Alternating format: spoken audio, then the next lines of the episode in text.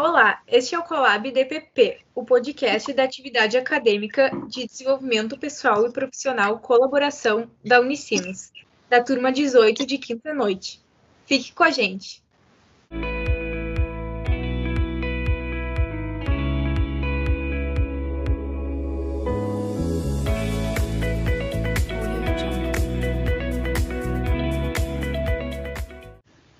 O assunto que nós vamos abordar hoje é o desenvolvimento das habilidades socioemocionais na vida da ex-esportista e atual nutricionista Natália. Com isso, vamos abordar empatia, colaboração, comunicação, motivação, criatividade e autoconhecimento. Uh, nós convidamos a Natália para entender melhor como é ser uma atleta da seleção brasileira, para saber um pouco de sua rotina e para conhecer qual o impacto do soft skill na carreira dela. Bom, Vamos fazer uma breve apresentação das pessoas que vão participar desse episódio do Colab DPP. Meu nome é Marina, eu tenho 18 anos e estou no primeiro semestre de nutrição. O meu nome é Mariana, eu tenho 18 anos e estou no primeiro semestre de fisioterapia. E meu nome é Débora, tenho 36 anos e estou no primeiro semestre de nutrição. Hoje a gente vai falar com nossa convidada especial sobre colaboração no esporte. Natália, tu poderia se apresentar para nós?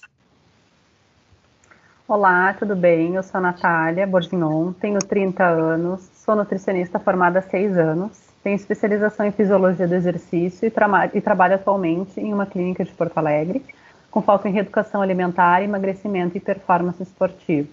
Minha paixão pela nutrição esportiva veio da minha primeira profissão, fui atleta durante 17 anos, sendo os últimos anos de atleta profissional da seleção brasileira e da Marinha do Brasil. Tu poderia falar um pouco sobre como era a tua rotina na equipe? A minha rotina com a equipe como atleta era bem intensa. Nós realizávamos juntos 11 treinos semanais. No turno da manhã a gente fazia o treino físico com o preparador, preparador físico e à noite o treino técnico e tático com o técnico de judô. Então, além dos treinos, nós tínhamos momentos juntos no vestiário, nas refeições, no almoço, nas viagens e nas competições, fora os momentos de descontração na piscina do clube ou fora do ambiente de trabalho. No esporte a gente conhece colegas de trabalhos e ao mesmo de trabalho e ao mesmo tempo a gente também adquire uma grande família, porque é com quem a gente acaba dividindo a maior parte do nosso tempo. Uhum. Uh, em quais momentos tu percebi empatia durante o exercício da profissão? O judô ele é um esporte individual, mas que precisa muito do outro para evoluir. Não somente precisamos de um colega de treino para a gente derrubar e treinar as técnicas, mas também de um companheiro que te motive, que te faça sentir vontade de estar presente nos treinos. Eu sentia empatia em diversos momentos, mas me recordo muito de, por exemplo, estar cansada e desmotivada para treinar, e eu sabia que alguém estaria esperando por mim no tatame né? Por gostar de treinar comigo, por ter sintonia e prazer de treinar na minha companhia. Eu tive vários parceiros aí na minha jornada, né, de, de atleta, uh, que alguns duravam meses, alguns duravam anos, mas que recordo de todos aí com muito carinho. Sim, esse apoio é muito importante sempre, né? Na equipe, como que vocês lidavam com o fato de treinarem em conjunto, com o apoio de todos, mas no tatame estarem sozinhas? É, os treinos eles são realizados em diversos locais, né? Então é na academia, na, na pista de atletismo, né, no tatame. Então nenhum dos treinos nós realizávamos sozinhos. Como eu disse, é um esporte individual, mas que tu depende muito do outro para treinar, né? Então, sozinhos, a gente a gente está mais na parte da competição, na hora da luta individual mesmo. Uh, então é um momento em que a gente está mais ansioso, mais nervoso e onde é um, que a gente tem mais tensão. Só que a gente consegue filtrar no momento da luta, né, a voz de quem está nos apoiando. Então, apesar da gente estar tá sozinho naquele momento, a gente consegue ver na, na, na, na torcida, né, ouvir de fundo, né, a, a, voz das pessoas que estão conosco no dia a dia, do nosso técnico, né, aquele grito de motivação, aquela torcida gostosa, né. Com certeza, né, toda essa, essa ajuda aí deve ter sido crucial. Uh, em qual momento que tu sentia que precisava ter uma maior atenção na comunicação com a equipe? Com certeza, quando alguém não está bem, né? Então, tem algum momento do, do, do ano, né, do mês, né, que o cansaço, o desânimo e a insegurança vão aparecer, né, em, em algum desses momentos, né, é super normal. Então tem pessoas que conseguem deixar o problema de fora, né, deixar fora do trabalho, outras não. Então, muitas vezes podem ser problemas pessoais ou cargas excessivas, né, de treinamento. Então, eu acho que cabe ao psicólogo, né, ou ao líder, né, seja o técnico ou aquele que é mais comunicativo da equipe, e até mesmo mais próximo, né, para entender a situação de cada colega. Em relação ao excesso de treino e cansaço físico, a gente tinha um ótimo preparador físico, que é o que está também atualmente na, na equipe, e ele trabalha com periodização, então ele entende muito sobre a fisiologia e individualidade né, do atleta, entendendo cada um, né? Então, o que facilita também a nossa comunicação com ele, dizer se está cansado, se, né, que momento, né, do, do, do, do, dia, né, a gente tem aquela sensação de cansaço, ou se é, né, realmente, se é normal ou se não é, né.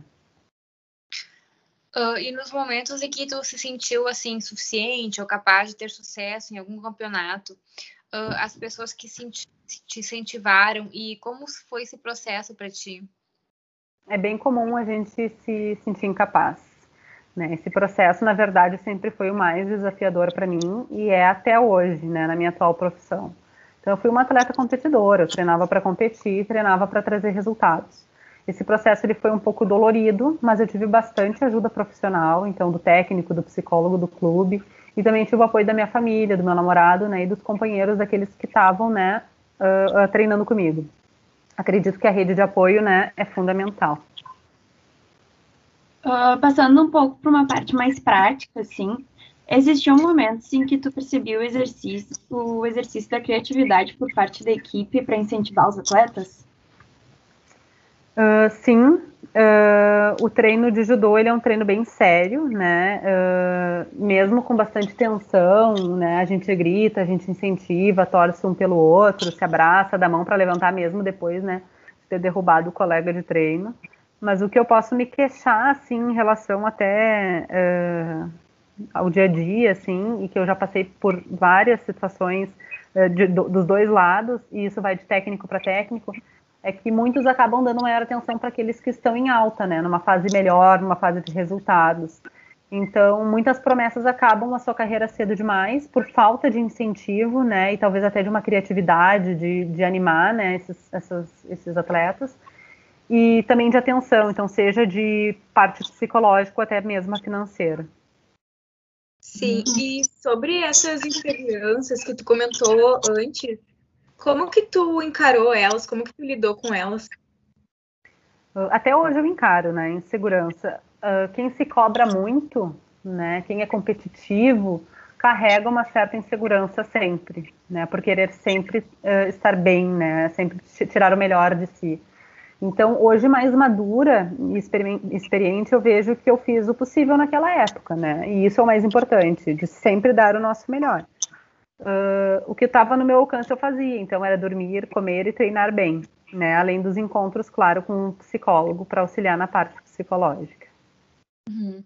E como foi tomar a decisão de largar o judô e entrar na faculdade de nutrição? Bom, uh, na verdade, é, é, eu digo que é uma montanha russa, né? Esse meu processo de, de atleta é, para profissional, né? Então, na, tudo iniciou na minha segunda cirurgia do joelho, né? Do ligamento cruzado anterior. Então, como a recuperação ela é muito longa, eu queria tentar passar esse meu tempo de recuperação, apesar de estar treinando, mas tem muito tempo parada, né? Eu queria passar esse tempo com mais qualidade. Então, eu resolvi investir num plano B. Então, e a nutrição sempre, né, foi um desejo, uma ideia desde a época do colégio. Já na faculdade, ainda competindo profissionalmente, com contrato e com salário, veio a terceira cirurgia. Então vieram mais medos, mais inseguranças, dores e cansaço da rotina da fisioterapia né, e da recuperação. E mesmo com todas essas inseguranças e desafios, eu me dei muito bem novamente. Voltei para a seleção brasileira e estava super bem. Por isso que eu digo montanha russa, né? Esses altos e baixos. Uh, mas aí veio né, o estupim, né? Foi quando fiz a minha quarta e última cirurgia, né? Onde realmente eu tive que tomar a decisão mais difícil da minha vida, onde briguei com familiares, né? Principalmente com a minha mãe, mas no final todo mundo se entendeu. E já quase formada, acabei seguindo, então no meu plano B, né, como nutricionista e já atuando como nutricionista esportiva, né, da equipe de judô, logo com a minha saída. Uh, muito legal, nossa, toda a tua trajetória. E teve ensinamentos que tu desenvolveu durante tua atuação como judoca que tu levou para nutrição?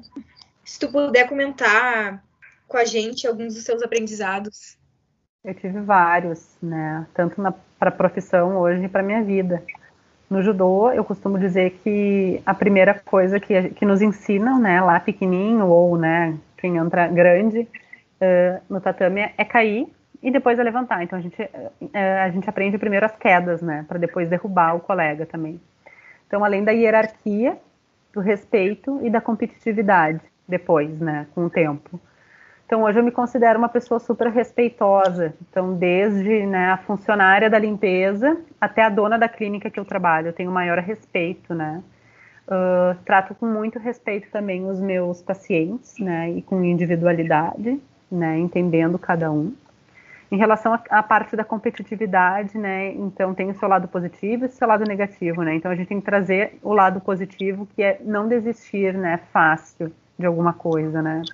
Uh, então, por exemplo, eu me sinto várias vezes né, insegura, né, em diversas situações, por exemplo, no meu dia a dia hoje na nutrição, ou em desafios novos, mas eu não deixo de estudar, eu não deixo de me atualizar para não perder as oportunidades. Em relação ao esporte e exercício, eu falo diariamente para os meus pacientes que não gostam de se exercitar e têm problemas de saúde, necessitam de emagrecimento mais urgente. Então, testar vários tipos de exercícios de esportes, né, encontrar alguma coisa que eles se sintam bem, sintam prazer, né, e ao mesmo tempo um resultado, claro, físico, né. Uh, então isso é bom para a cabeça, é bom para o corpo e para a saúde como um todo. Uhum. E para finalizar o episódio de hoje, tu tem alguma dica assim de livro, filme ou podcast que tu gostou muito ou que te ajudou em algum momento de transição na tua vida, como maternidade ou na tua carreira? Um filme que, que me inspirou ali durante os meus processos de cirurgia foi o Invictus, onde teve uma mensagem que ficou bem marcada assim naquele momento, que é eu sou mestre do destino, eu sou capitão da minha alma. Né? Inclusive, logo depois, naquela época mesmo, eu fiz uma tatuagem na minha perna, próximo até da, da minha cirurgia, né, uh, para me incentivar, assim, né, uh, porque de repetições, né, de lesões, eu, eu tinha o meu objetivo e eu queria ser o mestre do meu destino, né, e fui, né, apesar de, de dele ter se encerrado antes do tempo que eu gostaria, né. Uh, o livro que eu gostei bastante, que me ajudou na parte de concentração, na, no dia a dia dos treinos para é, evitar olhar para o lado, né, no sentido de como a gente treinava com os adversários, nossos adversários também, né, então tinha companheiros e tinham adversários, né, no tatame, e que foi fundamental, assim, para um momento específico dos do meus treinos, foi cabeça de campeão. Não só para o esporte, né, mas acho que pra, até mesmo para as profissões, né, ele é bem interessante. Durante a gestação, a última agora, né, tive dois filhos, então eu, eu, li um livro bem bacana que é foi Bela Maternidade, meu simples jeito, uh, meu, meu jeito simples e natural de ser. Um livro bem leve para o momento, né, bem tranquilo, que fala sobre alimentação, sobre o, os partos, sobre o relato, né, da Bela, e bem interessante, bem gostoso de ler. E se eu fosse indicar um livro para o atual momento, claro, teriam vários assim, que eu acho bacana, mas um bem simples, uma fácil leitura é, é o milagre da manhã, né? Acredito que a gente precisa se conectar ainda mais com a gente, né? Organizar nossa rotina, entender quais são os nossos objetivos, ter nossas metas diárias para o nosso dia render, principalmente agora, né, que a gente está em home office, né, que, tão, que, que as pessoas estão estudando em casa, então para poder chegar ao objetivo com, com mais tranquilidade, né, sem estar se rastejando assim, né. Uh, Bom, Natália, muito obrigada por ter aceitado o nosso convite. A gente ficou muito feliz mesmo por ter essa oportunidade de, de poder falar contigo. Eu que agradeço o convite. Acho que uh, todos acabam se beneficiando, né? Vocês com o trabalho e eu, né? Uh, por uh, ficar reflexiva, né? Nesse, nessa minha carreira, tanto como atleta e agora como nutricionista. Então, eu que tenho que agradecer vocês. A gente gostou muito de te receber, assim, foi muito gostoso trocar essa ideia, tu passar algumas dessas tuas milhões de experiências, milhões de transições, né? Então, hoje o nosso episódio acaba por aqui. Muito obrigada.